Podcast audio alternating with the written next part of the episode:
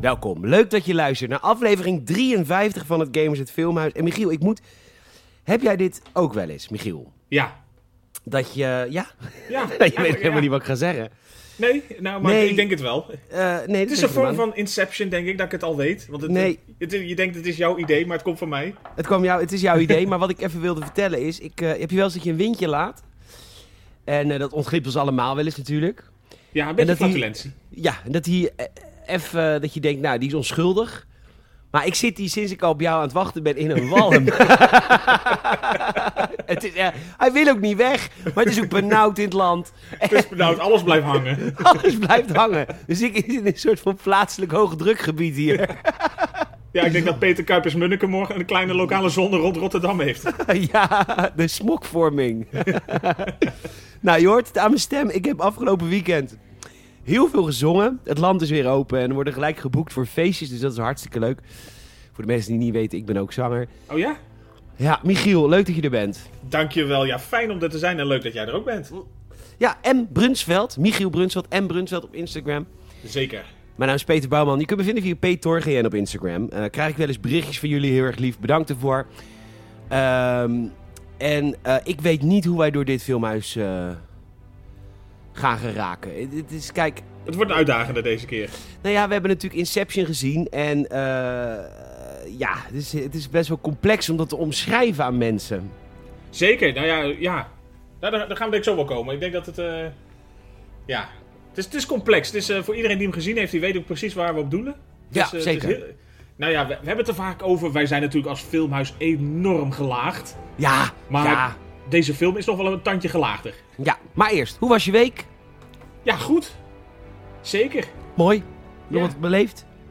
Nou ja, het is, het is, het is lekker weer, dus eh, je gaat een keertje barbecuen, je gaat er op uit. Ja, Wat, wat, wat eh, was de barbecue eh, de meat of choice deze week? nou ja, wat niet. Wat niet. Je hebt van elke diersoort wel een stuk. Ja, zij tegen de slager doen van elk dier een kilo.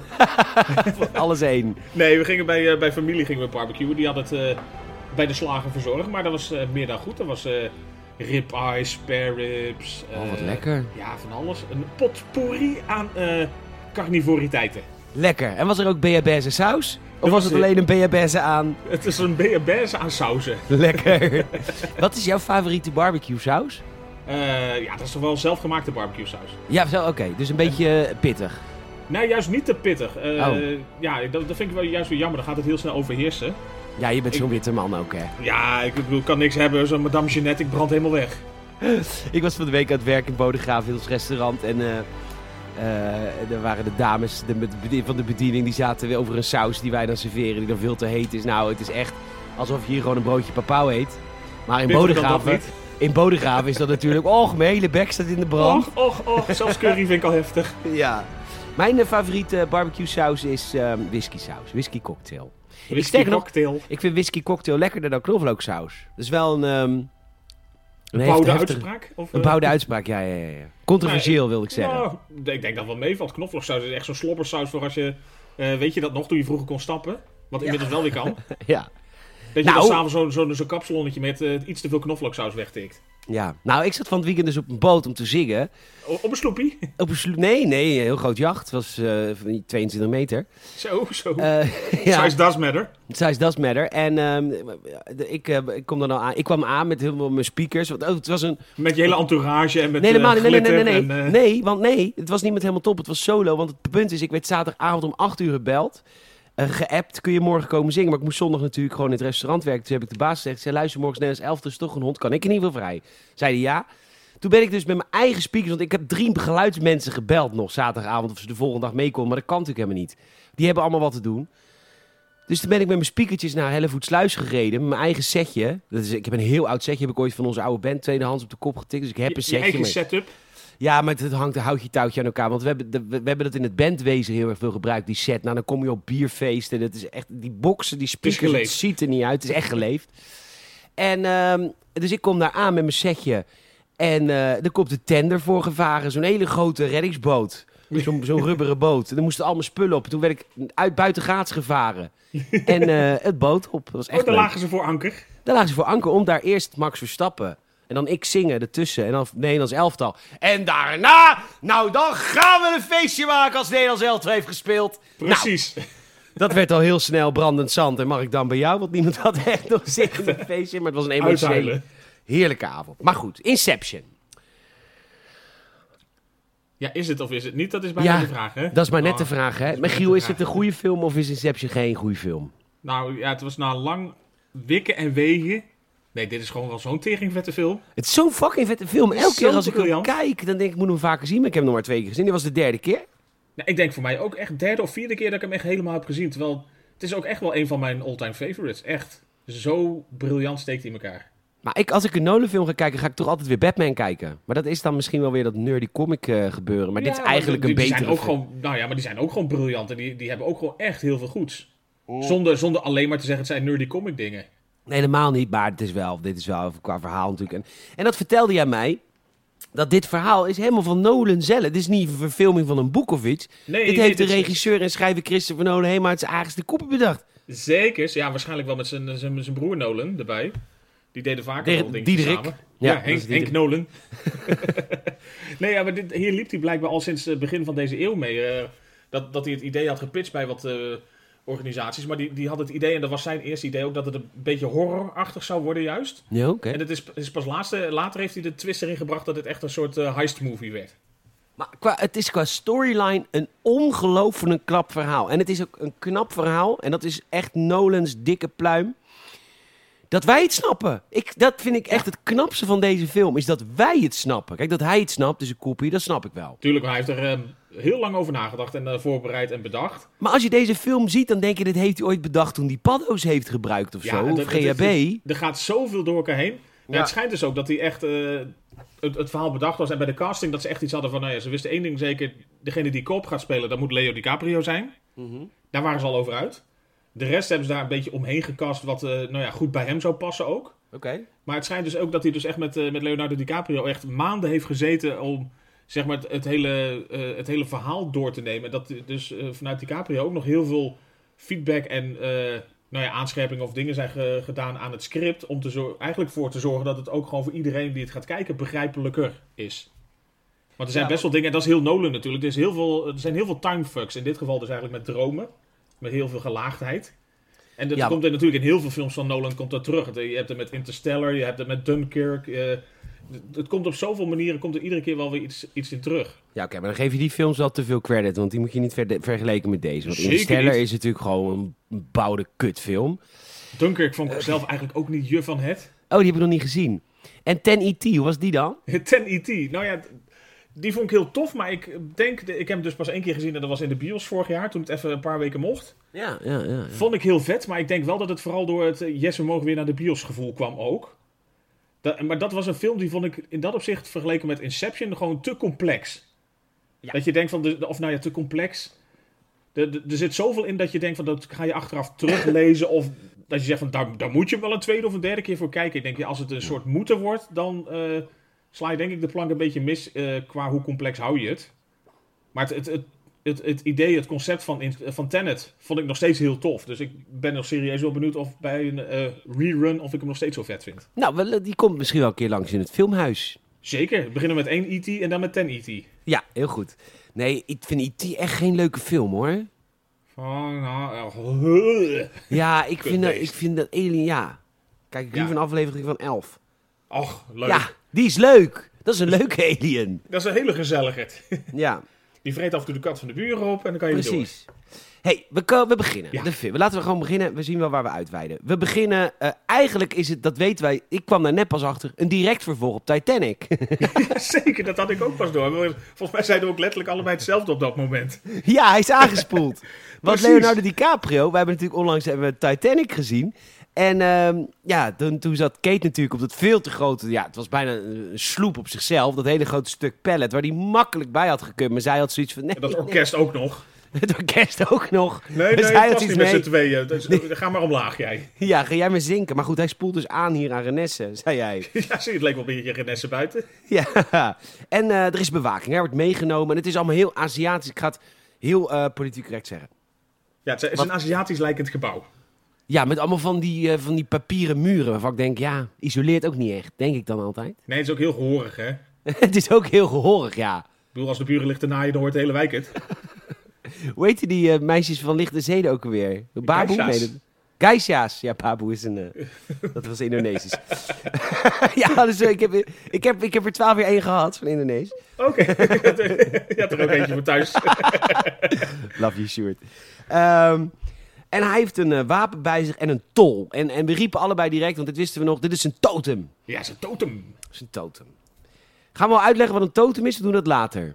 Nou, dat mag nu al. Denk, ik denk voor, nou ja, het, het komt later nog wel terug, maar voor het begin mag het wel. Oké, want eh, Inception, als je het niet hebt gezien, ga sowieso eerst nu kijken. Ja, dan, dan zet hem nu even stop en dan komt dan over een eh 2,5 uur terug. Ja, en uh, patreon.com even lid worden, vijf piek in de maand. We hebben een audiocommentaar opgenomen, maar we hebben niet zoveel gezegd, want we vonden de film heel vet. En daarom kies ik af en toe een Police Academy, want dan zijn die audiocommentaren gewoon zo leuk. Ja, dan kan je veel meer tussendoor ouwehoeren, inderdaad. Ja. Hier was het gewoon echt gewoon tijden stil, omdat je gewoon echt met een open mel zat te kijken. Hij, een totem... Kijk, alles in Inception speelt zich af in dromen. Niks is echt. Eh, Bijna en- niks, inderdaad. Bijna niks. En die to- een totem is een item wat alleen jij hebt en snapt. En je weet hoe het voelt en hoe zwaar het is en dat soort dingen. Zodat jij weet van, oh, dit is een droom. Want ik heb dit ding nog, of zo, I guess. In het geval van die tol blijft die draaien in de droomwereld. En in de echte wereld zou die stoppen met tollen.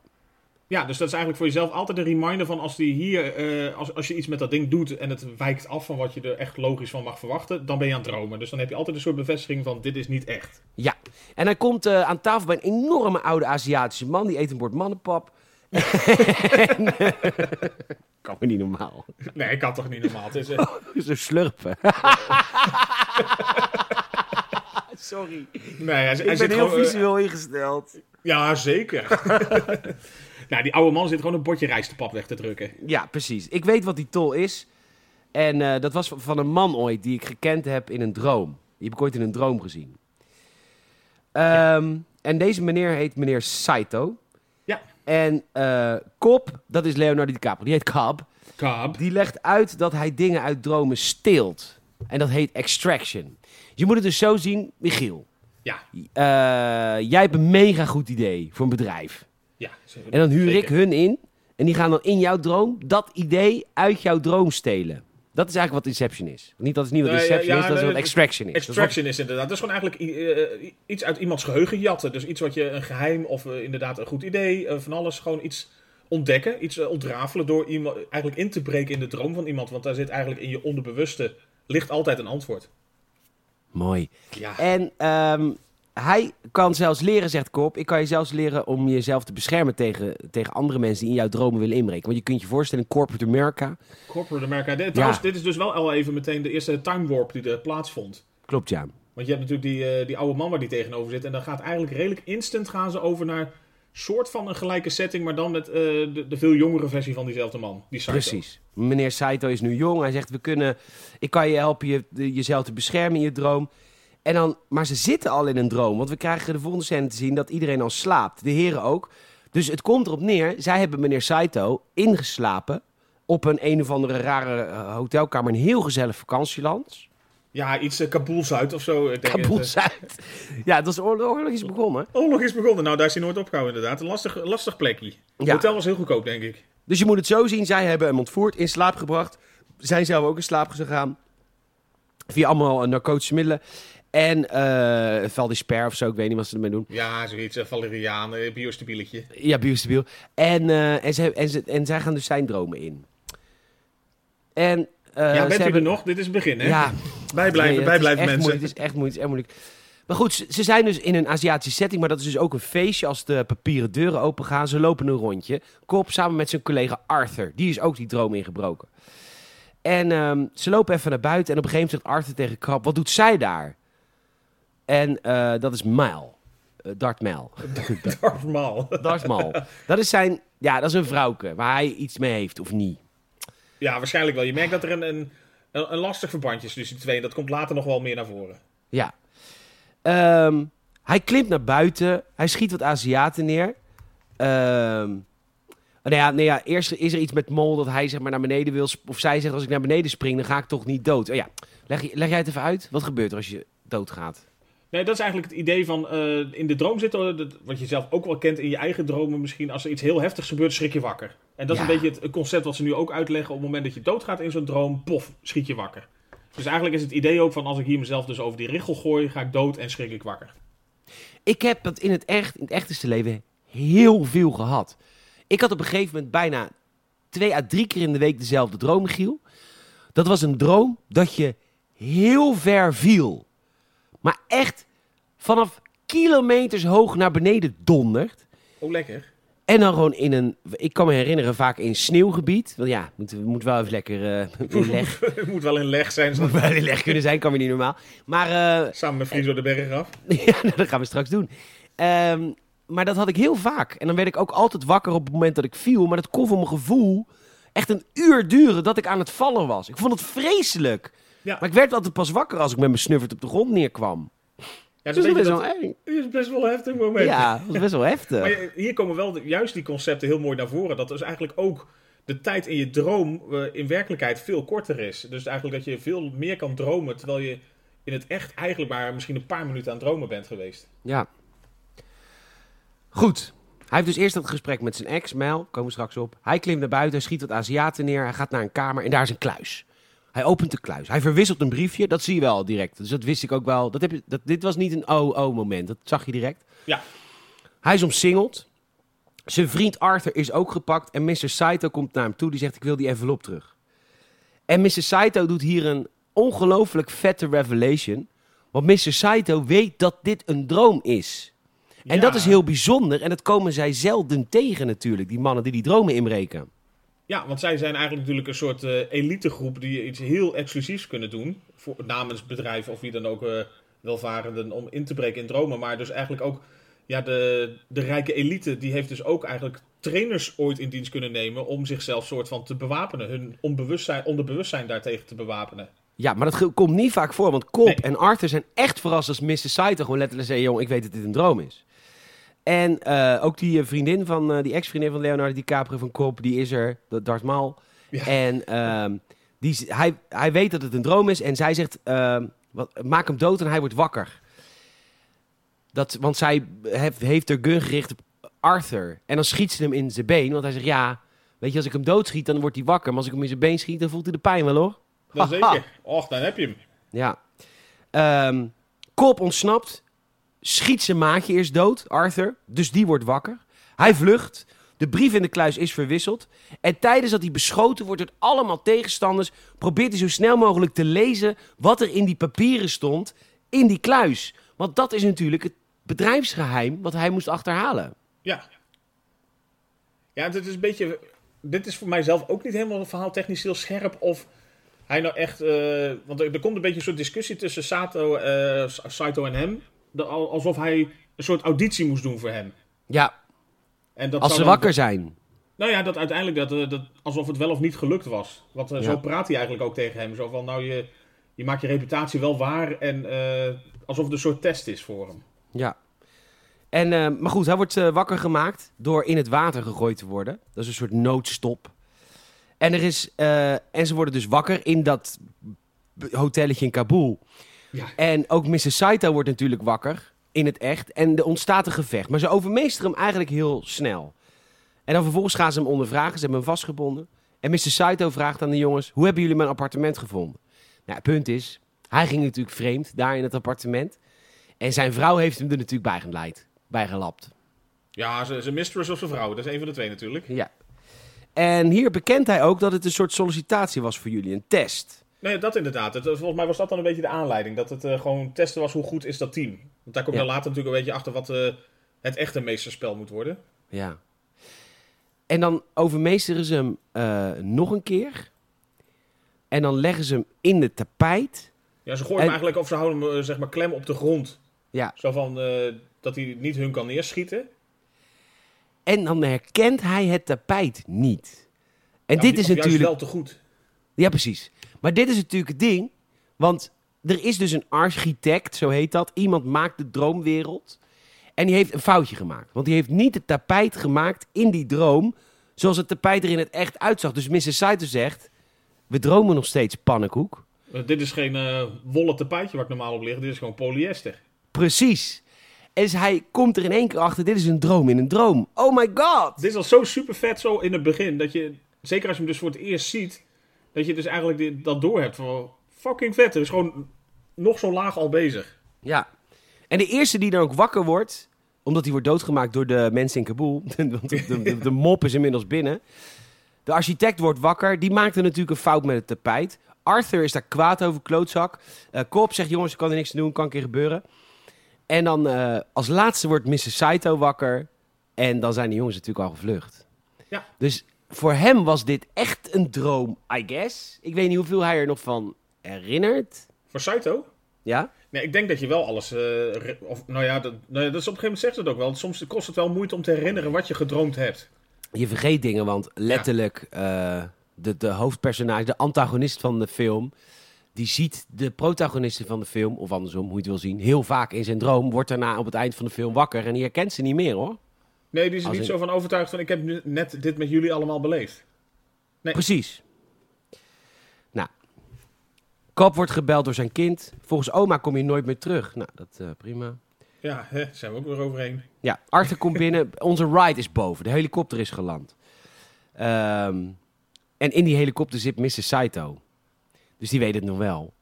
En eh, die hebben, ze hebben de architect Nash, heet die. Die hebben ze mishandeld. En die gaan ze waarschijnlijk doodmaken. En eh, jullie hebben gejobd in de... In, jullie hebben gefaald in de job. Gejobd in de faald. Ja. Jullie hebben gefaald in de job.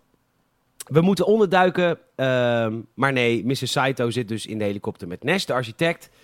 En die wordt afgevoerd. Die overleeft het niet natuurlijk. Waarschijnlijk niet, zie je niet. Maar eh, hij zegt van nou, dat is eh, in handen van Cobol Enterprises. Dus dan waarschijnlijk wordt hij eh, gewoon eh gevierendeeld en weggegooid. Oh, zaterdagavond. Ja, toch? Maar, lekker gevierendeeld worden en weggegooid. Maar, ehm, Cobb en Arthur moeten instappen bij Mr. Saito. Ze vliegen weg. Wat wil je van ons? Vragen ze aan hem. Eh, we willen, hij wil Inception. Michiel, kun jij Ja. me uitleggen wat Inception is? Nee, eigenlijk is het volgens de methode die ze dus ook bij dat extraction al toepassen. Je gaat in, het, eh, in de droomwereld van iemand. Maar wat je met Inception doet, is juist er iets in plaatsen. Dus eigenlijk een. Je gaat niet eh, erheen om informatie ergens weg te halen. Maar je gaat eigenlijk iemand zo bespelen, op welke manier dan ook. Dat hij een idee krijgt. En een idee wat dan kan uitgroeien tot naar iets wat jij wil. Ja, maar het is complexer dan dat. Want je mag hem niet het idee geven. Want dat, Nee, dat zou nee, hij dan weten. niet. Ja, zeker. Dus je moet op slinkse manier het zaadje planten, waardoor iemand dus later een idee zou kunnen krijgen. Ja, het is dat dus is toch echt- het is- vet? Het is heel risky business, maar inderdaad super vet. Gewoon, ze, ze moeten hem het letterlijk het idee geven dat het zijn eigen idee is. Ja. Kop zegt, Arthur zegt, dat kan niet. Kop zegt, kan zeker wel. En wat Saito, Mr. Saito biedt, is als je dit voor mij regelt bij iemand, dan geef ik jou je kinderen terug. Punt is, Kop wordt eh, gezocht in de Verenigde Staten, dus kan zijn kinderen nooit meer zien. Dus dat is voor hem heel belangrijk. Ja. Maar wat willen jullie dan eigenlijk? Nou, er is een hele grote concurrent van het bedrijf van Mr. Saito. Dat bedrijf is geval. Vattenfall. Die heeft een, eh, dat is een enorm groot bedrijf. De vader ligt op sterven, de directeur. Het zoontje van de baas moet het gaan overnemen. Het zoontje, jazeker. Jazeker. En zij moeten een zaadje gaan planten dat die zoon gaat denken dat hij dat hele bedrijf in stukken wil hakken. Dus dat het niet het enorme conglomeraat meer is, maar verschillende kleinere bedrijfjes, I guess. Nou ja, ik kan wel verklappen, 50 keer Ziggo blijft 50 keer kut hoor mensen. Ja. maar goed. Dat, dat idee moet het worden eigenlijk, want hij zegt zo, zij zijn, eh, staan op het punt om eigenlijk een soort wereldheerschappij te worden waarbij ze net zoveel macht krijgen als? Amerika, ja, Amerika en Rusland, zeg maar, een nieuwe wereldspeler. En dat eh, is dit de enige manier om te voorkomen. Weet Waarbij, goed te verkopen, waarbij hij zelf Ja. ook nog wel een graantje meepikt. Ja, hij zal zelf ook nog wel een eurotje achter de strijkstok hangen hoor. Zeker. En dan zegt hij ook tegen de jongens, als je dit wil doen, assemble je team nu. Vanaf hier, en dat komt ook omdat Leonardo DiCaprio er natuurlijk in zit. Oh nee, dat is, die zit, oh dat is Brad Pitt. Ocean's 12 en 11, daar zit Brad Pitt natuurlijk in. Die, die vind ik Ja. altijd een beetje op elkaar lijken. Ja, heel erg. Eh, Ah, maar ja. vanaf hier is het wel een beetje Ocean's 11. Want ze moeten hun team gaan assemblen, waarmee ze samen die rijke zakenman gaan eh inceptioneren. Ja, inceptioneren klinkt heel Ja. eh, erg. Nee, dit is inderdaad een beetje Avengers Assemble. Haal gewoon je, je topteam bij elkaar met de, de beste mensen die je maar kan vinden om alles te doen. En dit is een beetje het, het leuke eraan ook, eh, het idee wat eh, Nolan heeft, eigenlijk, hij heeft een beetje een soort filmcrew-achtig idee samengesteld. Zeg maar één vertolksoort van de, het idee van de regisseur. De- je hebt eh, iemand die een beetje de verhaallijn bedenkt. Op zo'n manier heeft eigenlijk iedereen een soort rol die je eigenlijk ook bij een film wel hebt. Ja, en daar, daarin voelt het dus heel erg als Ocean's Eleven. Want dat is precies wat Mr. Ocean, George Clooney, ook doet. Ja, je zoekt iedereen met zijn eigen Ja, skillset. precies. Dat is echt zo leuk. En dat maakt ook de personages in deze film zo lekker anders.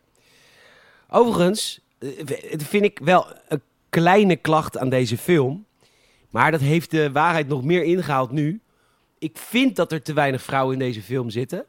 ja, het werd alleen Dat- maar minder. Maar dat wordt nog minder. Ja, zeker. het is er nu maar één. Alleen Mel. Ja, nee, je had er natuurlijk inderdaad eh, zijn nieuwe architect waar we straks bij uitkomen. De, er was destijds Ellen Page, inmiddels Elliot Page. Ja. Dus eh, Wat, waar ik trouwens even wat, wat over kwijt wil. Luister. Ja, mag, mag. Ik heb laatst een foto van Elliot Page gezien Ik op Instagram. Nou, luister. Als ik me ombouw als, tot vrouw, hè. Ik ga niet ingrepen, hormonen. En ik krijg daarna zo'n lekker lichaam als Elliot Page nu heeft. Met zijn 8-pack en whatever. Nou, dan sign me up. Als die hormonen dat met me doen. Dan ben ik, dan ben ik vanaf over een jaar een vrouw. Echt hè? Begin maar met snijden en graven. Begin maar met snijden. Als ik dat lichaam erbij krijg. Tering. Maar Kun je goed. naar, naar Shaki in het ziekenhuis leren. ja, ja, maar die, ja, die had niet echt een mooi lichaam daarna na die ingreep. Nou goed, dat was de goedkope ingreep. bleef- Bleef een vieze man. Bleef een vieze oude man. Maar dan een vieze oude vrouw. Maar goed, ze gaan eh, eerst naar Parijs. Dan gaan Och, ze... Maar, oh, trouwens, ik sorry, ik wil dat even nuanceren. Want nu lijkt ik alsof ik een beetje woke ben. Dat ik vind dat er meer vrouwenfilms moeten. Ja, dat vind ik. In dit soort ensemblefilms vind ik dat heel goed. Maar weet je wat er dus nu gebeurt? En dat vind ik zo vervelend. Is omdat ze in dit soort films bijna geen vrouwen doen. Gaan ze ter overcompensatie opeens een Ocean's 7 maken. Of hoe heet die? Ocean's 8, wat was het? Met alleen maar vrouwen. En gaan ze opeens een Ghostbusters film maken met alleen maar maar vrouwen. Nou, maar vrees dat niet, is er komt, dus- Er komt geen Inception met alleen maar vrouwen hoor. Nee, maar dat wil ik dus. Maar dat, dus dat kon je voorkomen door wat meer vrouwen in dit soort ensemblefilms te doen. Dat bedoel ik te zeggen. Maar Ja, als je, als je het van tevoren al wat beter zou spreiden, precies. zeg maar. Ja, want nu is er zo'n tegenbeweging, maar dat is ook weer niet goed. Dus dan denk ik, ja, Dus jij denkt, eh, laat er af en toe maar eentje door, door, door de maas van het net glippen, dan eh, zijn we daarna van alle ellende af. nee, ja, goed, er zijn super vrouwelijke acteurs. Dus ik, ja, goed, dat wilde ik. Oh, dat er ook, ik even er ook best wel, eh, nou ja, twee of drie goede tussen. nee, nee, maar eens. Julia Roberts, ze kan ook zingen. Abba, ah. Oh. Friend Drescher. Ze gaan naar eh, Parijs. Eh, eerst gaat Kop naar zijn eh, vader. Is natuurlijk, zit in elke Nolan-film. Ja, Alfred uit... Alfred. Michael ja. Caine, ja. Michael Caine. Zijn vader, die heeft Miles, gaat hij op bezoek. Hij vertelt over de job en hij reageert zoals een vader reageert. Luister, mijn lieve zoon, je bent helemaal loco. Je, jij wil een Inception. Gaat niet gebeuren. Of tenminste, het is veel te moeilijk. Ik ga niet je architect zijn. Ik ga die droomwerelden niet voor jou creëren. Maar hij helpt het toch wel een beetje. Want hij zegt, ik ken wel iemand die het wel kan. Ik kan wel een eh, stude- studentje uithoereren hier. Ja. Ja. En hier zegt kop ook tegen zijn vader... ik mag het zelf niet, want het mag niet van Mel. En dat is natuurlijk wappie. Ja, daar, merk je al dat hij een beetje, eh, een beetje raar zit in zijn kopie. Ja, want Mel leeft niet meer. Spoiler alert, die is dood. Eh, maar hij, hij neemt nog wel opdrachten van haar aan. Of is ze dood? Of is ze niet dood? We Ja, weten het We niet. weten het niet. Nou ja, Misschien droomt hij al vanaf het begin. Dat kan. Ariadne, zo heet ze toch? Ja, Ariadne. Ja, ik, volgens mij heb ik het later in de aantekening heb ik er Adrian genoemd. Maar goed, dan moet je hem even doorheen kijken. Ari. Die moeten ze dus als de nieuwe architect gaan aannemen. Want zijn vader Miles, die geeft les op een eh, school voor kunst of zo. En dus zij heeft, zij heeft veel fantasie of zo. Ja, ik weet niet hoe... Nou ja, dat. Ik denk dat zij bekend staat blijkbaar als iemand, eh, die- of heel creatief, heel slim. eh, iets wat blijkt dat zij dus nou ja, heel geschikt is voor de job. Nou, di- zij wordt dus gespeeld door, eh door Weilen Elliot Page. Nou, dat is eigenlijk meer... Of El- Weilen El- Ellen Page, sorry. Ellen Page, ja. En Cobb leert eh, Ariadne over dromen en wat je in je slaap allemaal kunt. Want zij moet uiteindelijk die droomwereld gaan maken waarin zij die, die grote Dat hele baas- Inception Ja. eh, ding gaan doen. Ja, zij moet die droomwerelden zelfs gaan maken. Ja, die meerdere lagen. Ze zit op het terras en op een gegeven moment vraagt hij ook aan haar... Ergens in ja, Frankrijk in de zon. Ergens in Frankrijk in de zon, ja zeker. Ja. En eh, op een gegeven moment vraagt hij dan haar, en dat is een hele belangrijke vraag die je altijd moet stellen als je denkt dat iets een droom is of niet. Hoe ben jij hier gekomen? How did we get here? En het blijkt, ze dromen al allebei. En dat wist zij niet. En op dat moment gaat alles om hen heen exploderen. Heel vet in beeld gebracht ook. Heel vet in beeld gebracht. Hij zegt tegen haar, "Het e- wat je met dromen altijd moet doen is kalm blijven. Dus alles explodeert, die hele straat.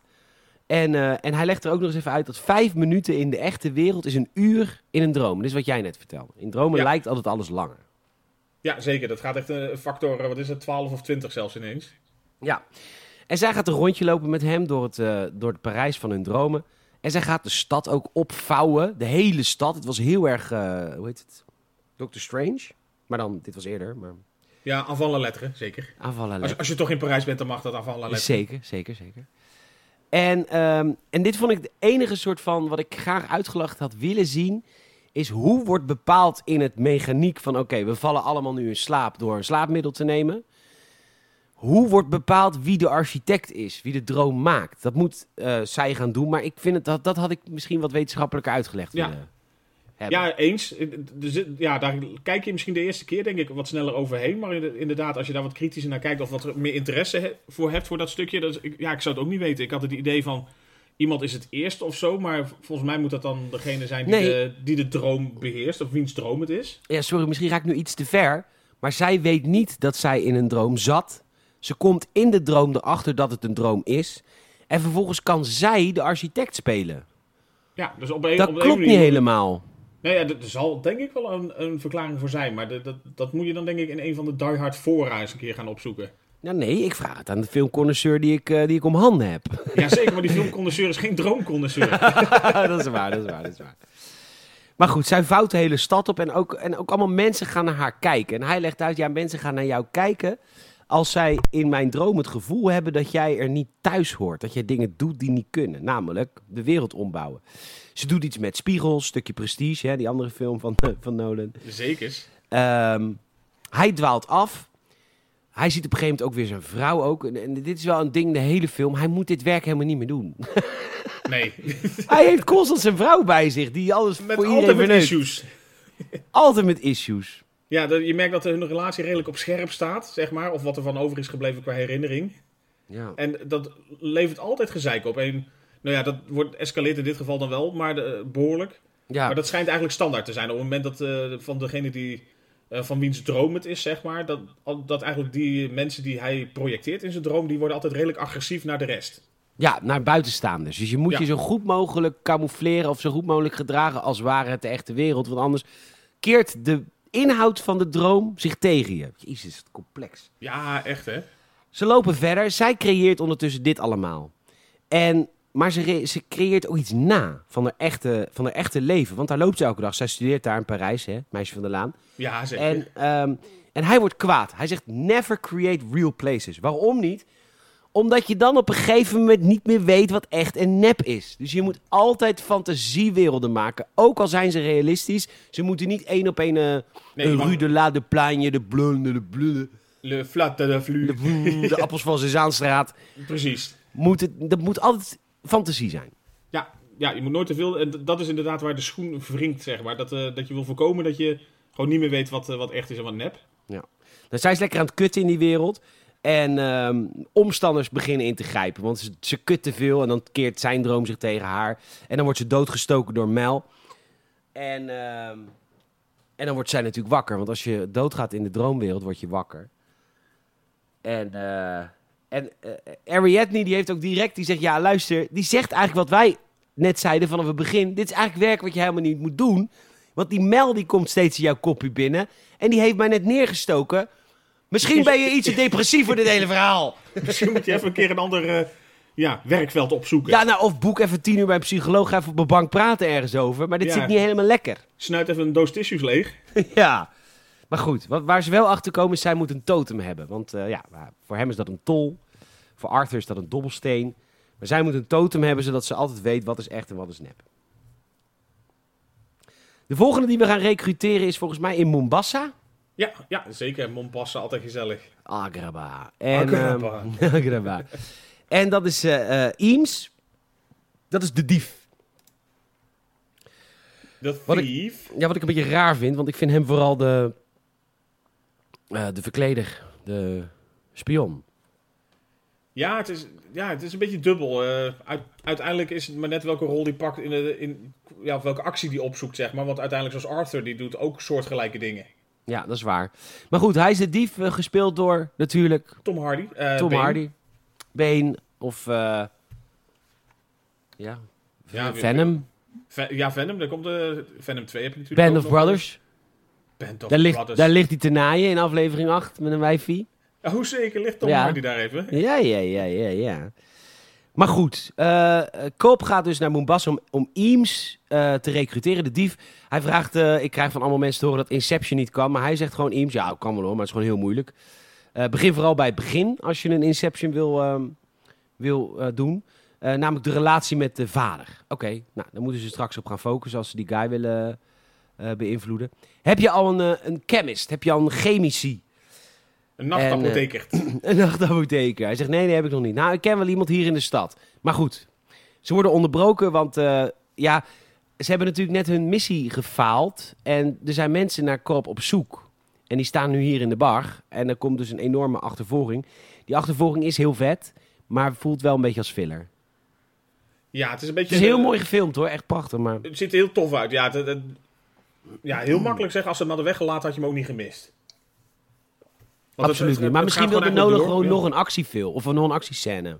Zou kunnen hoor, want het draait natuurlijk ook veel een beetje op de, de spanning en het, eh, het mysterie wat wordt opgebouwd. Al komt er straks nog wel genoeg actie aan. Ja. Maar goed, hij rent dus weg door die straten van Mombasa. Echt prachtig gefilmd. Op een gegeven moment dan, eh, moet hij ook, dan, dan, dan, dan rent hij zo langs een muur over een busje heen. En dan knalt die tegenstander zo tegen die bus aan. Eh, uiteindelijk redt Mr. Saito hem met de auto. Hun opdrachtgever, die iets meer betrokken... Het is, een, laten we zeggen, een hands-on CEO. Ja, zeker. Een beetje meewerkend voorman. Ja. Zo'n baas die zich eigenlijk een beetje gedraagt als je favoriete oom. Waarvan je denkt, oké, je zou iets meer afstand moeten zijn... want je wil overal bij zijn. Ken je dat? Ja, dat Ja, had ik ook voor altijd. Ja. Bemoei je overal tegenaan, hè? Handig. Ja. Ariadne komt terug, eh, want ze was weggegaan omdat, na- nadat ze net ruzie had gehad over, over, over zijn depressies. Maar ze komt terug en dat had hij ook al voorspeld, want hij zei, luister, iedereen die de droomwereld heeft meegemaakt, die wil altijd terug. Want je kunt er namelijk in beleven waar jij wil. En dat vinden mensen natuurlijk fantastisch. Ja, dus als je eenmaal hebt ge- gemerkt wat het is, dan kom je terug. Ja, Arthur neemt hem mee in dromen en die gaat er allemaal dingen leren. Hij, hij leert haar loops te maken. En eigenlijk eh, merk je aan Nolan wel dat het een beetje een gamer is. Want dit is wel heel erg een, een theorie die je hebt in videogames. Ehm, luister, de wereld van GTA 5 is groot, maar niet oneindig. Dus in GTA verzinnen ze dan een zee aan de rand van de wereld. Zodat je niet oneindig de zee... Je kan niet eind, eh, de, de zee over naar Nederland varen. Dat is op een gegeven moment eindig. Het is heel Hier wordt- show, hè? Je kan niet eh, op een gegeven moment verder. Nee. Maar hier wordt haar dus geleerd, je moet loops maken. Dat het dus lijkt alsof de wereld doorgaat, maar dat het eigenlijk eindig is. En het, voor, het voorbeeld wat hij geeft is heel erg MC Escher. Ze lopen op een, eh, op een trap, maar die trap, als de camerastandpunten anders zijn, net als Escher, dan blijkt het een oneindige trap te zijn. Hij zegt, dat is dus een trucje waarop je kan laten lijken dat iets oneindig is, maar dat is het dan niet. Ja. Vond ik heel vet. Heel vet, ja. En dat is een beetje ook het hele idee natuurlijk van...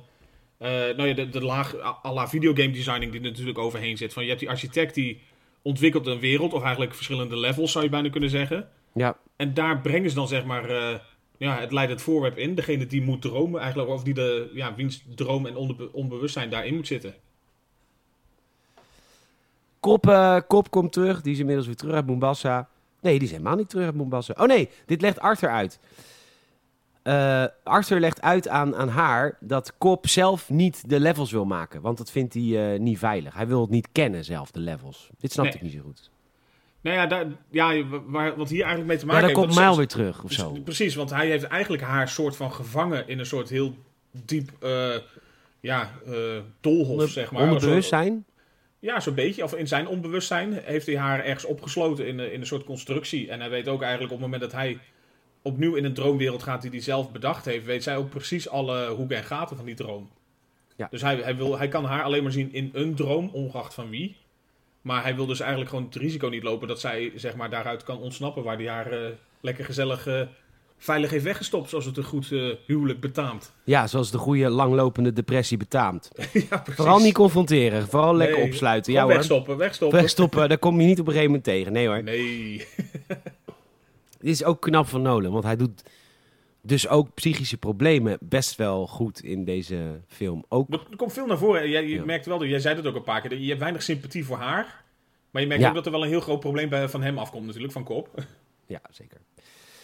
We ontmoeten de chemist. De enige waarvan ik de naam niet heb opgeschreven, waarvan Ja, waarvoor sorry, Yusuf. Yusuf. Yusuf is de chemist. Hij moet eh, verdovende middelen maken die ze nog langer in slaap houden. Want voor een Inception moet je lang in slaap. Ja, je, En moet, hij heel- laat- je moet heel diep gaan eigenlijk. Hij laat het ook zien, want in zijn kelder heeft hij twaalf mensen liggen die komen elke dag dromen. Ja, hij heeft echt een soort eh, droomfabriek. Hij heeft een droomfabriek. De En hij- droomshow. de droomshow. Caro en CRV. De En, eh, droomshow was weer zo. Ja, met de derry douche. Oh, en Klaas Eh, vaak. Klaas vaak.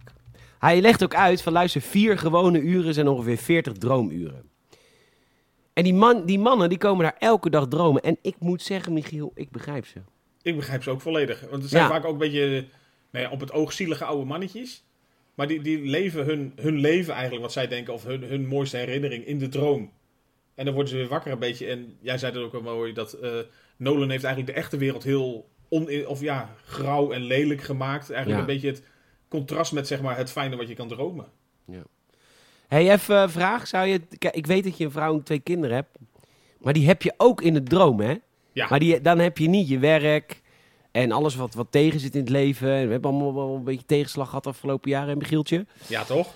Eh, ik zou ervoor kiezen hoor. Want, ja, weet je, voor jouw droom. Kijk, ik snap dat het dan niet echt is, maar het voelt wel echt. Dus ik zou echt, ik zou elke dag vier uurtjes dromen. En dan ben ik dus 40 uur in een droomwereld. Heerlijk, man. Volgens mij is dat lekker. Als Kom dan je helemaal bij. Als je, ik wou zeggen, even, even helemaal weg. Even helemaal weg. Lekker Weg in eigen land. Met Ja. Meta de Vries. Zeker. Nee, eens. Ik zou er ook voor kiezen. Volgens mij is dat heerlijk. En precies doordat we, wat je zegt, doordat je zoveel tijd eigenlijk in zo'n droom kan doorbrengen, kan je eigenlijk gewoon heel veel jaren extra hebben voor je Ja. gevoel. Ideaal. Ehm, we krijgen meer uitleg over de Fishers. eh, senior en junior. Eh, senior gaat bijna dood. Dat is de CEO van dat bedrijf. En die eh, zoon gaat het allemaal erven. En hij moet iets anders gaan denken. Want het bedrijf wordt te groot. Hij moet gaan denken. Dit bedrijf moet opgesplitst. Hoe is de relatie met zijn vader? Is de vraag die Ames stelt. Want die wil meer weten over die relatie. En die besluit dan ook om de rechterhand en de peetvader van Fisher te gaan bespioneren. Dit gebeurt in de echte wereld, toch? Dat bespioneren? Ja, volgens mij wel. Ja, volgens mij ook.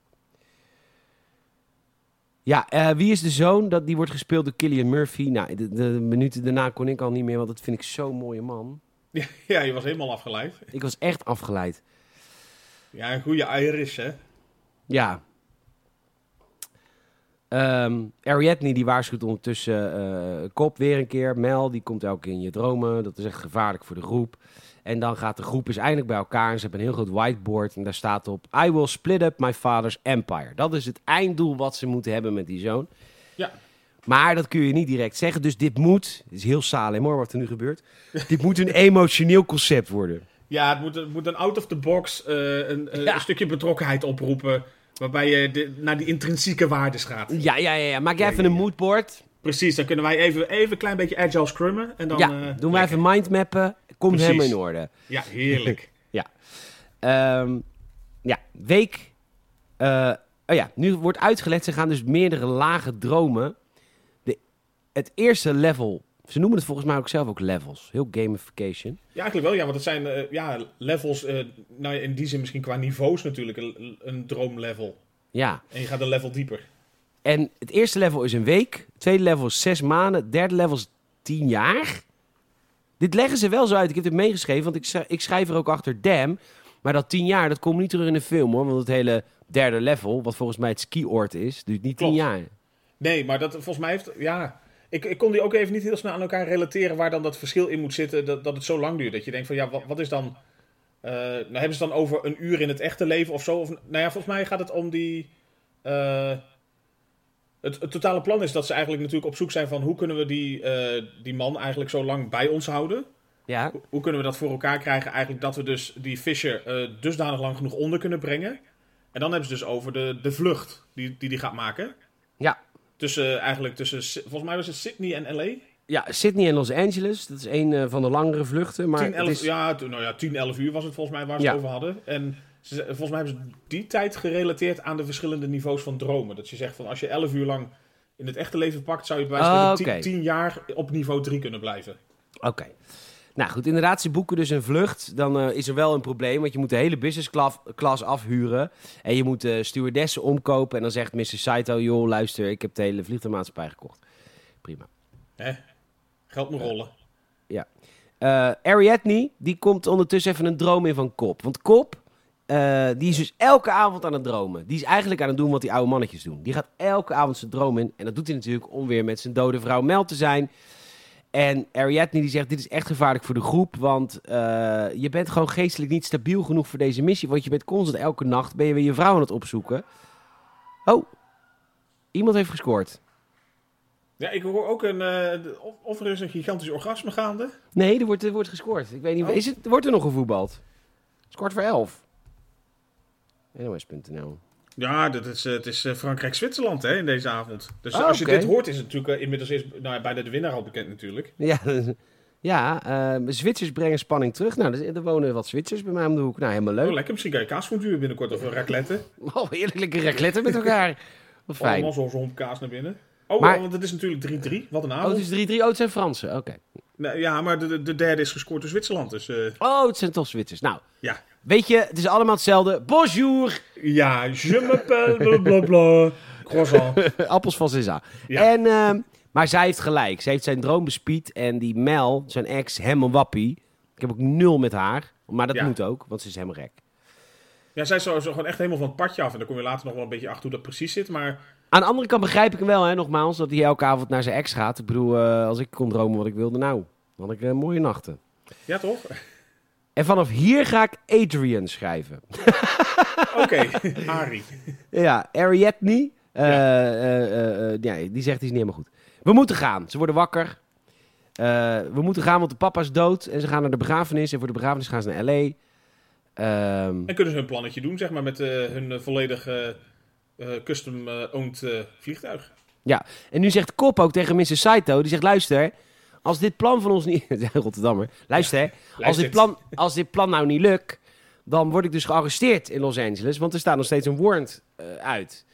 Eh, hij zegt, nee, dus het moet voor L.A. eh, lukken. Prima. Ja, als jij dit gewoon zorgt dat dit onderweg gebeurt, dan, dan gaat dit lukken. Ja. Heb je garanties? Nee, maar ik kan het wel. Oké, heel betrouwbaar. Heel betrouwbaar. Is, ze komen binnen in de business class. Iedereen gaat lekker zitten. Dus het hele team plus Mr. Fisher Jr.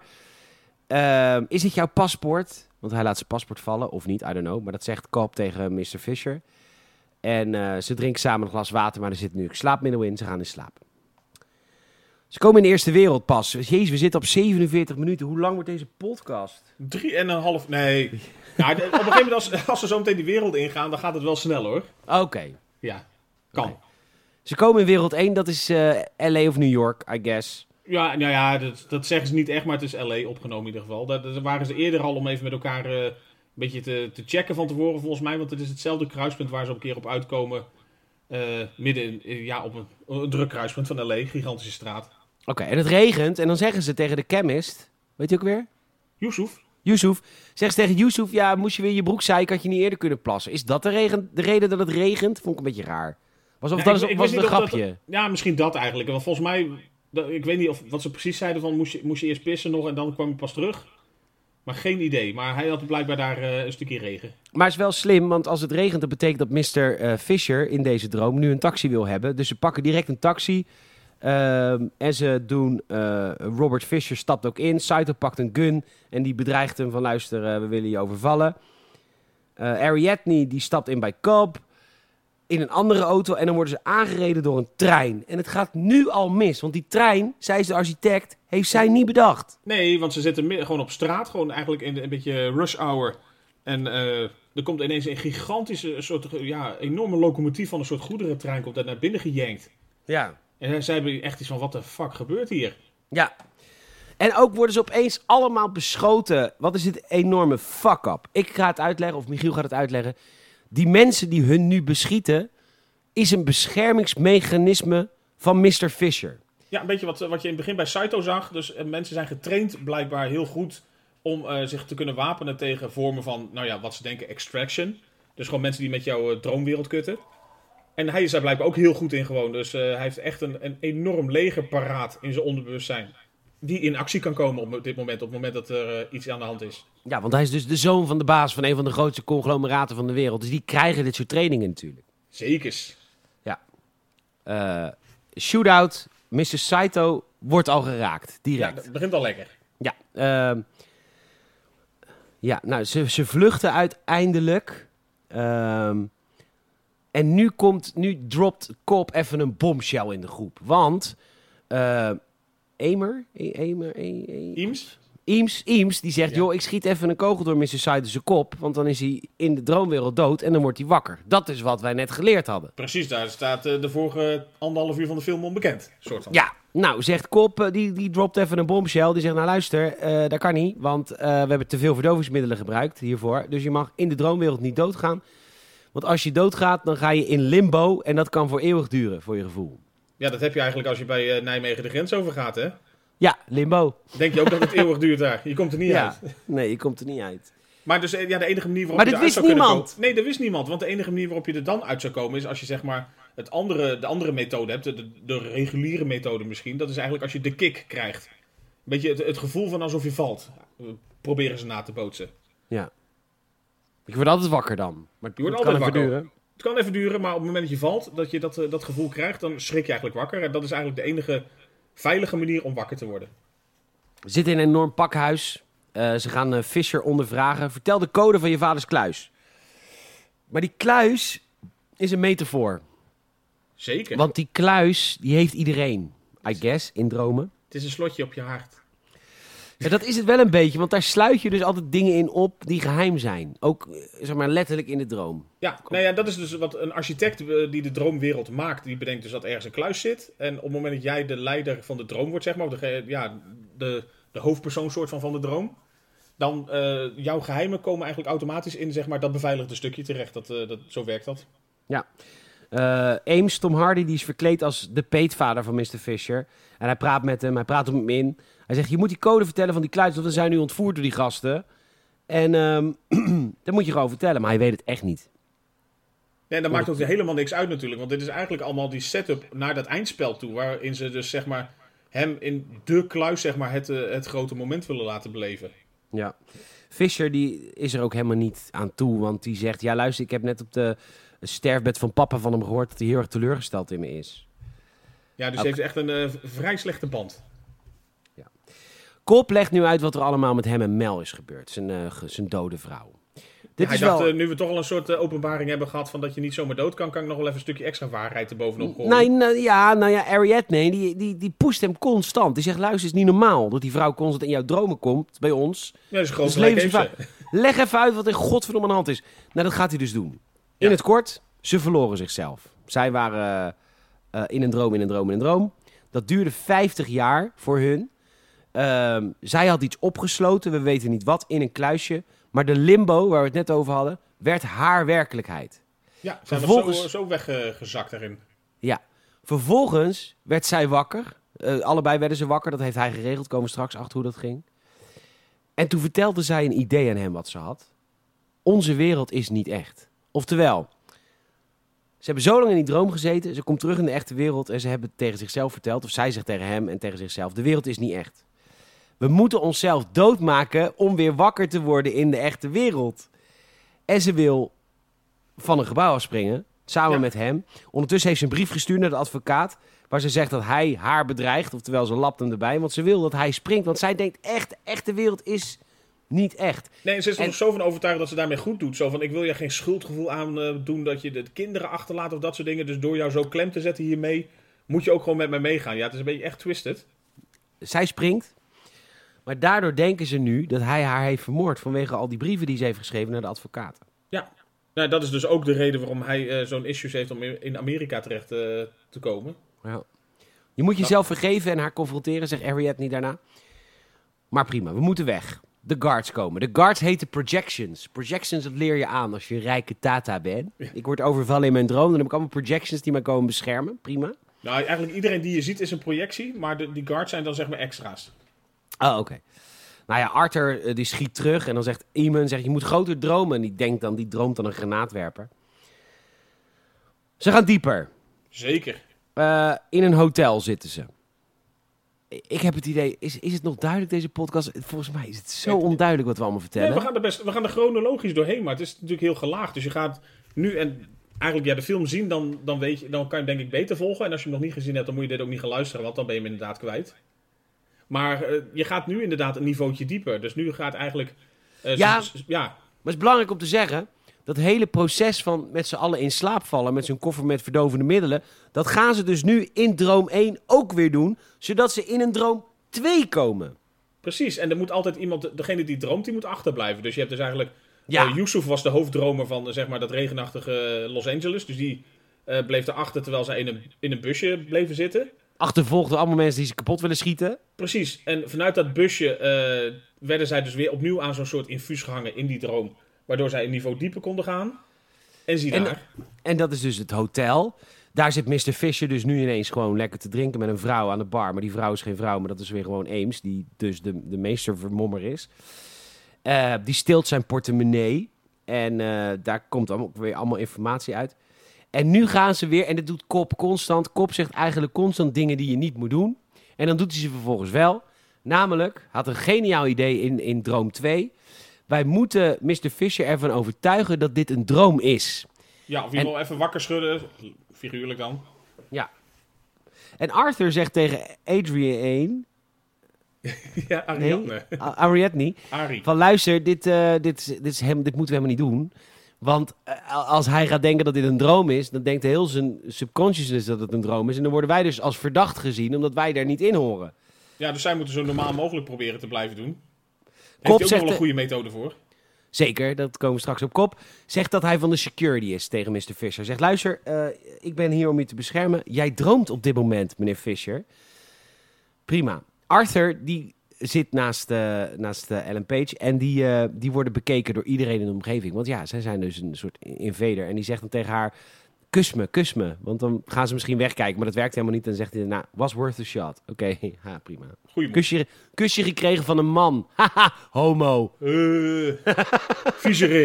Ja. Fisher, hoe ben je aangekomen in het hotel? Je bent niet echt. Hoe kan ik hier weg? Volg mij. Nou, dan volgt hij er. Hij maakt twee mensen dood. Ze komen in het toilet. Ehm, en Fisher moet gaan nadenken, hoe ben ik hier gekomen? En die komt dan inderdaad, die onthoudt dan droom 1. Dat hij ontvoerd was samen met zijn peetvader. Ja, hij moet echt goed graven. Dat is een beetje hetzelfde wat je bijvoorbeeld 's morgens als je wakker schrikt wel hebt. Je moet echt even nadenken van wat heb ik net ook alweer gedroomd. Ja. En hij denkt, shit, wat was het ook weer die droom? Of de, de, de, de- ja, de echte wereld, denkt hij nu. Maar Ja. het was een droom.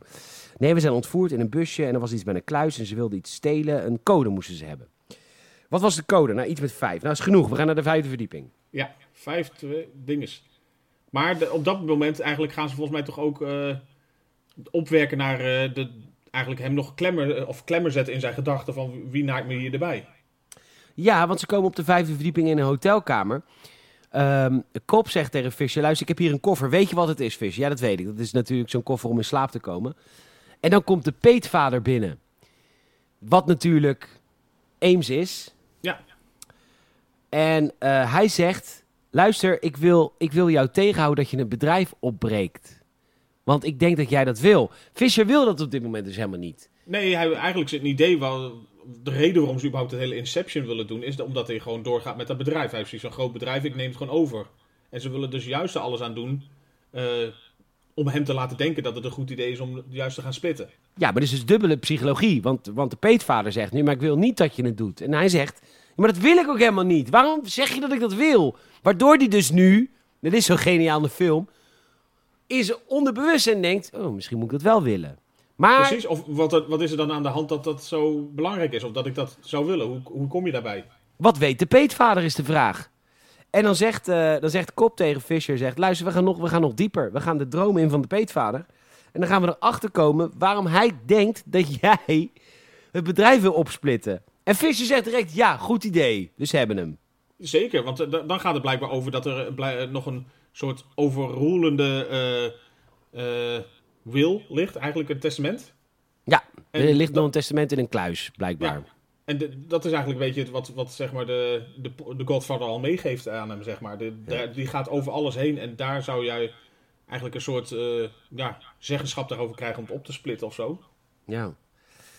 Ze gaan naar de derde wereld. Ze gaan weer in slaap. Nu wil Fisher ook mee. Dus dat is, dus, dat is al gelukt. Heel knap. Derde wereldland. We gaan naar de derde wereld. Een skipiste. Helemaal gebaseerd op, eh, op de enige echte James Bond. On Her Majesty's Secret Service met George Lazenby. Tuurlijk. Ja, dat is wel de inspiratie geweest echt voor Nolan. Ja. En blijkbaar vinden veel eh, filmmakers dat ook de beste James Bond. Ja, omdat het Misschien, hip is. qua, nou ja, misschien niet zozeer qua persoon, maar gewoon qua totale film. Het is een hele goede film. En daar Volgende week in het filmhuis. De derde droomwereld is dus een skipiste. Nou moet je dus weten, in droomwereld 1 zitten ze in een bus. Die wordt achtervolgd en beschoten. In droomwereld 2 zitten ze dus in een hotel. Waar Arthur achterblijft. Die dus ook beschoten wordt door allerlei personages en ninja's en weet ik veel wat. Nou ja, en daarbij, waar die, die scène in het hotel komt zo nog. Met hem. Ja, ja, ja. En dan gaan ze nu dus in Droomwereld 3, wat dus een skipiste is en een soort van installatie. de- Wat dus echt heel erg lijkt op Her Majesty's Secret Service. Ja. Ehm, en de, de, de chemist in, in wereld 1, in die bus, die heeft eigenlijk al geen tijd meer. Die is al omsingeld, dus die zet muziek aan bij Arthur. Die doet een koptelefoon op, want dat was het teken. We horen, ach, wat is het mooi. Wat had ik kippenvel. Piaf. Edith Piaf. Het, Kut, eh, de tijd is... Je ne regrette rien. Oh, zelfs nog. Ja. Kut, de tijd is bijna op. Maar, dit hebben we ook eerder geleerd. Waar je in droom 1 korter de tijd hebt, heb je in droom 2 langer de tijd. In droom 3 nog langer de tijd, et cetera, et cetera, et cetera. Ja, dus hebben Dus een paar hebben- seconden in droom 1 volgens mij. En dat staat dan weer gelijk aan een paar minuten in droom 2. Dus in een hotel heeft eh, Arthur nog een paar minuten om zijn ding te doen. En zij hebben blijkbaar nog een uur in die sneeuwwereld. Ja, en ehm, de, auto wordt van de reling afgereden om hun die, eh, die gewichtloosheid eh, te krijgen. En ehm, dan ontstaat er ook een lawine, heel erg, eh, heel erg friso, in, eh, in wereld 3. En ehm, de, de, nu komt het gevecht met de zwevende Arthur. Wat, wat nou ja, omschrijf het. het is, ik weet ook niet Het hoe niet, ze het het is gemaakt niet te hebben. omschrijven. Het is super gemaakt. Ja, het is gewoon heel veel met harnassen. En, eh, maar het, het heeft ermee te maken dat... eh, op, eigenlijk is dit nog het moment nog volgens mij... eh, de, als hij daar aan het vechten is, vooral ook... dan is het nog eigenlijk voordat hij daar van die eh, brug afgaat. Ja. Dat is eerst hij eigenlijk... eh, hij bedoel, eigenlijk die Yusuf, die in dat busje rijdt... die probeert natuurlijk zijn achtervolgers af te schudden. Raakt daarbij van de weg. En daarbij tuimelt eigenlijk dat busje een stukje een helling af. Oh ja, dat zie je pas. Ja, ja. En op het moment dat dat busje gaat tollen, gaat dus ook eigenlijk, dus is dat van invloed op de zwaartekracht eigenlijk van de droomwereld van die mensen. Dus dat hele hotel, eigenlijk die gang waar je erin zit, begint ook zo mee te tollen. Dus je krijgt een soort gevechtscène, terwijl constant de zwaartekracht en eigenlijk dat hele hotel eromheen beweegt. En dat ziet, ja, samengevat ziet er gewoon echt belachelijk gaaf uit. ja, het ziet echt belachelijk gaaf uit. Zo uniek. Heel tof gemaakt, echt. En eh, ja, gewoon een heel mooi gevecht. En Arthur eh, overleeft het gelukkig, want hij is degene die, ja, van wie de droom is. Dus hij is degene die achtergebleven is als wakkere in de droom, om het zo maar te zeggen. Ja. En omdat iedereen. Oh, heb ik nou een heel stuk overgeslagen? Nou, Dat weet ik niet. Ik, ik heb wel een stuk overgeslagen, maar ik ga nu wel al naar de, eh, het punt dat de auto wel van de reling afgereden wordt. Ja, dat komt daarna. zo- Dat gaat eigenlijk vrij Ja, snel verder. En dat is inderdaad daarna. het moment dat ze de, allemaal die muziek horen en eigenlijk iets hebben denken van fuck, dit is veel te vroeg. Ja, want die auto die valt dus van de reling richting water, van de brug af. En dan ontstaat er dus gewichtsloosheid in de wereld van, eh, van Arthur. Ja. En eh, die moeten dus ook gaan bedenken hoe hij in wereld 2 iedereen gewichtsloos kan maken, terwijl hij al gewichtsloos is in die Ja, hij, wereld. heeft- hij heeft een extra uitdaging, want eigenlijk iedereen zweeft al in, in die hotelkamer waar ze aan, aan de droomapparaat hangen. Dus hij moet iets gaan verzinnen hoe ze toch nog die kick van, eh, eigenlijk die kick van vallen, zeg maar, ervaren. Nou. We gaan naar wereld 3. De droomwereld eh, van de sneeuw. Ames schakelt het leger uit. Ja, het is echt Under Majesty's Secret Service. Het zijn allemaal legereenheden die hun aanvallen natuurlijk. Want ze Ja. zijn vijanden in de droom. En allemaal eh, anonieme bondkragen worden stuk voor stuk weggeploft. Ja, worden weggepoft. Maar Fisher die is nu in aan de game. Hè. Die wil nu ook ontdekken wat er in de gedachten van zijn peetvader zit. Uiteindelijk komt hij bij een kluis. eh, een enorme kluis komt hij aan. En dan is opeens Mel er weer. Die, die ex, die, die dode vrouw van... Wat doet hij daar weer? Nou ja, het punt is, om, ze hadden een shortcut nodig om daar naar binnen te komen. Ja, En om dat, eh, die shortcut te kunnen weten, eigenlijk om door te geven, moest eh, Ariadne aan eh Kop vertellen van hoe, wat is er voor shortcut bedacht? Want er is altijd blijkbaar Oh, een shortcut. daarom breekt zij in. Ja, want zij heeft dus blijkbaar, dus, of via hem dus kunnen vernemen van hoe, hoe werkt de shortcut in dit level. Dus zij is eigenlijk soort van losgebroken uit, uit zijn gedachten, zeg maar. Ja, En nee, is- is- niet. Ten tonele verschenen. Zij schiet hem neer, Fisher. Eh, Mel wordt ook neergeschoten. Ja, het lukte Kop dan pas eigenlijk om te schieten, net te laat eigenlijk. Ja. En ehm, Ames wordt gevraagd, ga naar de antechamber, ga naar de kamer van de kluis, want daar is Fisher net neergeschoten. Die gaat nog een AID of een AED, AED een AED.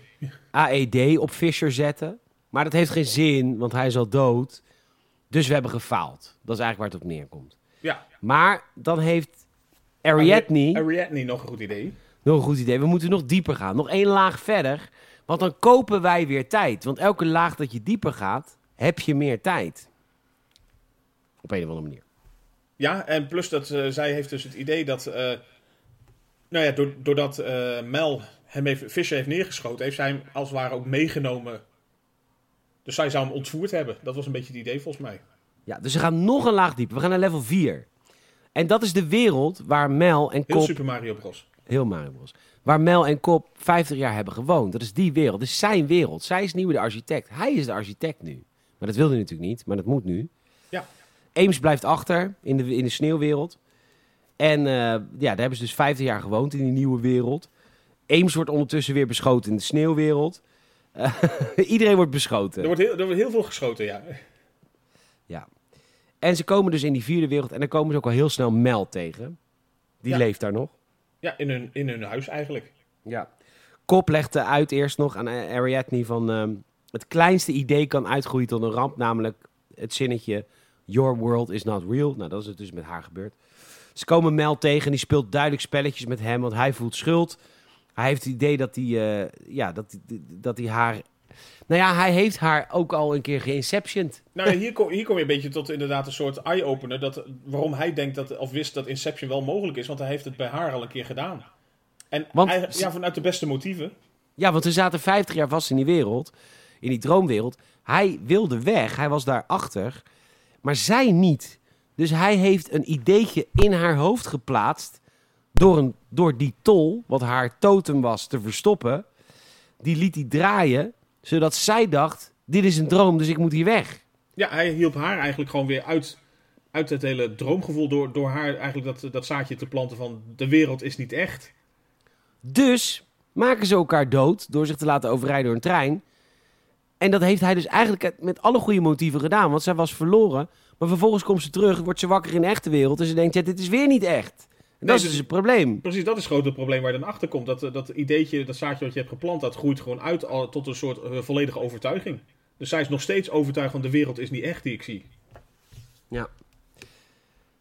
Kop zegt, eh, als ik blijf, laat je Fisher dan gaan. Dat zegt hij tegen, tegen zijn vrouw. En eh Ariadne moet dat checken. Nou, ze vindt, ze vindt Fisher, Mr. Fisher ook nog in leven. En ehm Ariadne schiet ook op een gegeven moment zijn vrouw neer. Eh, die gooit Fisher van het dak, want dan heb je natuurlijk weer die gewichtsloosheid. Hij wordt wakker in de sneeuw. Dan doet eh, Arthur de lift opblazen. Nou, eh, nu gaat alles terug. Nu gaat het toch? eigenlijk heel snel terug. Eh, je ziet inderdaad stuk voor stuk iedereen van niveau naar niveau even wakker schieten. Ja. Dus inderdaad weer vanuit, de, nou ja, vanuit die wereld waar eigenlijk het kop en eh Ariadne zaten, schiet ze wakker in de sneeuw. Vanuit de sneeuw schiet ze terug naar het hotel. En vanuit het hotel terug in de bus. En terug naar wat je bijna zou vergeten. Ze zitten gewoon nog steeds in dat vliegtuig. Ja, maar voordat dit gebeurt, heeft Fisher nog even een momentje met zijn vader in die kluis. Ja. En eh, daar wordt eigenlijk herspeeld wat er eerder was gebeurd, namelijk I'm disappointed in you. Dat dacht Fisher, maar zijn vader zei, die moest nog zijn zin afmaken. Die zegt, no, I was disappointed that you tried. Wat ik niet helemaal snap. Dan hij gaat de zei kluis... eigenlijk van, ja, was je teleurgesteld in dat ik eh, niet geworden ben zoals jij?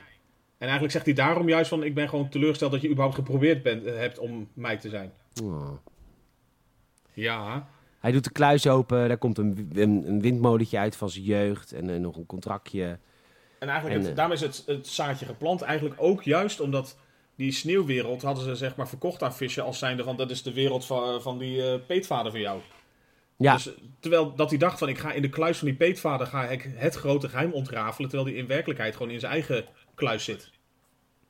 Dus dat is een beetje het hele fenomeen van Inception waar ze daarmee, eh, wat ze dan hebben bereikt. ja. Het is heel complex, maar het steekt eigenlijk uiteindelijk heel briljant in elkaar. ja, omdat we het allemaal begrijpen. uiteindelijk. Ja, niet, als je de film niet hebt gezien en je luistert deze podcast, dan begrijp je er geen reet van. Maar goed, eh, dat, is je eigen schuld. Iedereen is dus inmiddels terug. Eh, behalve Cobb, die blijft natuurlijk nog. Want die, mos, die moet Mr. Saito nog eh, terughalen. Want die zit inmiddels in limbo. Want die is doodgegaan. Ja, die is eh, ge- gestorven aan die, eh, die kogels die hij in het begin had opgelopen. Ja. En ehm, dan komen we er weer terug bij de scène in het begin. Als Jack door Kate is Gedumpt van het vlot. Van het vlot. 100 jaar later spoelt hij aan daar bij Renesse. ja. En dit is dus het begin. Dan komen we dus weer bij die oude man in het begin. En dat is dus Mrs. Saito, die daar dus heel lang al woont. Voor zijn gevoel al misschien wel 50 jaar. En dan zegt hij, I've come back for you. This world is not real. En hoe, weet ik niet. Want dat vroeg ik nog tijdens het audiocommentaar. ja. Maar ze worden op een gegeven moment gewoon allemaal wakker. ja, en dan kijken ze allemaal naar elkaar en dan zie je dat eigenlijk eh, nou ja, zeg maar alle hoofdrolspelers gewoon eh, even elkaar aanstaren. En eh, tevreden kijken dat het eh, gelukt is om iedereen terug te krijgen. Mr. Zelfs Saito, Mr. Saito belt ook direct naar het mannetje wat eh, Kop vrijspreekt. Want Kop komt hierna bij de douane en die wordt gewoon doorgelaten door de douane. Wij herkennen direct al die vingerafdrukscanners die je altijd in het kutland nodig hebt. Ehm, dus hij is gekleerd van zijn schuld. Dat is echt heel fijn. Ja. En, Met als grote eh, voordeel dat hij eindelijk terug kan naar zijn kinderen die, die, die, Ja. die daar wonen. Ja, dan is ook zijn vader Miles er natuurlijk. Alfred, kom maar hier. We gaan naar de kinderen. En dan gebruikt hij nog één keer de tol, de totem, om te kijken of dit echt is of niet. En dat is het laatste shot van de film. Want je ziet nooit dat de tol Echt, Echt? Nee, tot stilstand komt. Dus wij als kijker kunnen altijd nog denken, is dit ook een droom? je mag alle kanten op met het verhaal eigenlijk. Fucking vet. Komt er een deel 2? Nee. Nee, dat, ik, denk, ik denk dat het ook maar goed is ook, want het, het wordt al, alleen maar een herhaling van zetten als je het trucje weer gaat doen. Ja, want het is zo'n goede film. Het is gewoon zo'n goede film, daar moet je gewoon niet meer aankomen. Dan, is- dan is het gewoon klaar. Dus dat, eh, ja, heel vet. Als je deze film nog nooit gezien hebt, ga hem kijken. Hij staat op 13 van de lijst IMDb beste films ooit. Ja, en nou ja, het scheelt een, eh, misschien een paar honderd stemmen ten opzichte van eh, dik in de top 10. Want het zit met een, volgens mij een 8.7 of 8.8, dicht tegen de rest aan. Ja, man. Maar ongeacht dat, het is gewoon echt zo'n goede film. Nee, absoluut. Echt een hele vette film. Dankjewel, Michiel, dat je deze hebt gekozen. Ik heb een heerlijke avond gehad met je. Ik ook, ik vond het heerlijk. Het was inderdaad niet zo'n eh, super spraakzaam audiocommentaar zoals anders Nee. wel is. Maar het, het is gewoon een hele vette film. Bedankt voor het luisteren. Je kunt ons helpen, hè? vriendjes en vriendinnetjes. Appen nu. Pak even je telefoon en zeg even... Hey, je, je bent zo ver van Inceptions. De- deze mannen die gaan er even over praten. Eh, je kan een Apple Podcast review achterlaten... of je kunt supporten via patreon.com. Gamers. Met vijf piek in de maand krijg je superveel extra content. En een audiocommentaar waar we bijna niks zeggen tijdens Inception. Maar goed, we hebben ook leuke dingen. Gameplay video's, eh, lekkere gekke vlogjes. We gaan naar de Efteling. We hebben het Gamers het vakantie doeboek voor je klaarleggen. Kortom, vijf piek in de maand. Geef ons een keer een kans. En dan? En dan, ja, het moment van elke week natuurlijk. Ja, weet je, er is één film die op ons beider lijstje staat, maar volgens mij ook echt al een jaar. Volgens mij zeiden we in aflevering 1, 2 of 3 van het Gamers het Film maar zo... Oh ja, die moet ook wel een keer langskomen. Maar Oh, op een of andere manier... Is Doen we dat nooit? Oh, Nee, we doen het nooit. En waarom niet? Niemand weet het. Ja, dat is natuurlijk altijd de vraag. Van waarom, waarom kies je de... Nou ja, ik, ik zei het de vorige keer al. Van, eh, ik, ik zit zo vaak een beetje op een eh, soort twijfelgevalletje. Dat je denkt van, oh ja, ik heb... Nou, ik had heel veel toffe keuzes, maar... Je moet kiezen, je moet kiezen. Je denkt van, ja, waar, eh, waar heb je zin in? De ene keer, dat is het misschien ook. Nou, we hebben Inception eh, nu gezien. Dus dat is een, een, een film met heel veel lagen en een soort van overkoepelend plot waarvan je denkt, ja, maar dit verwacht ik helemaal niet. En de film die we volgende week gaan kijken, die vinden we allebei heel vet, weet ik. Maar heeft dat ook? Alleen ik denk dat dat dus niet zo goed is als deze. Maar dat we er wel van houden, omdat het gewoon een film is die ons aan het hart ligt. Oh. Maar het is wel een beetje hetzelfde idee. Wij gaan kijken volgende week. Ja? The Truman Show. Oh, lekker. Ik Ja. wel zeggen, cue in de piano. Ja, ja, zeker. The Truman Show, je hebt het net al even genoemd in, ehm, in het filmhuis. In de, de, de wereld die een keer eindig is. De wereld die een keer eindig is, ja, precies. Ik, eh, ik heb deze film denk ik al tien jaar niet gezien. Dus ik heb heel veel zin om weer Jim Carrey's eigen Truman Show te kijken met jou. Lekker, dat gaan we doen. Heel veel zin in. Heb je zin in? Zeker, zeker. Dat is een film die ken ik heel goed. En ik weet er ook gewoon nog steeds heel veel van, maar het is gewoon zo'n zo'n fijne film. Nou ja, helemaal leuk. Zo, Zo, je zit even helemaal vol. We gaan hem... je schiet nou vol. misschien We gaan, we eh, toch een beetje op het einde. We gaan, eh, we gaan volgende week Truman Show kijken. Michiel, bedankt. Ja, jij ook bedankt. En luisteraar, jij ook bedankt. En tot het volgende Gamersnet Filmhuis. Laters. Met een betere stem. Wat moet ik zeggen? Hoe langer ik sprak, hoe, hoe beter ik erin kwam. Ja, op een gegeven moment ben je door die kraak heen. Hè? Dan zit je Ja. gewoon in het, in het stukje dat je stembanden begint te scheuren. Dan gaat die Ja, kraak eraf en dan... eh, ja. Doei. Joehoe.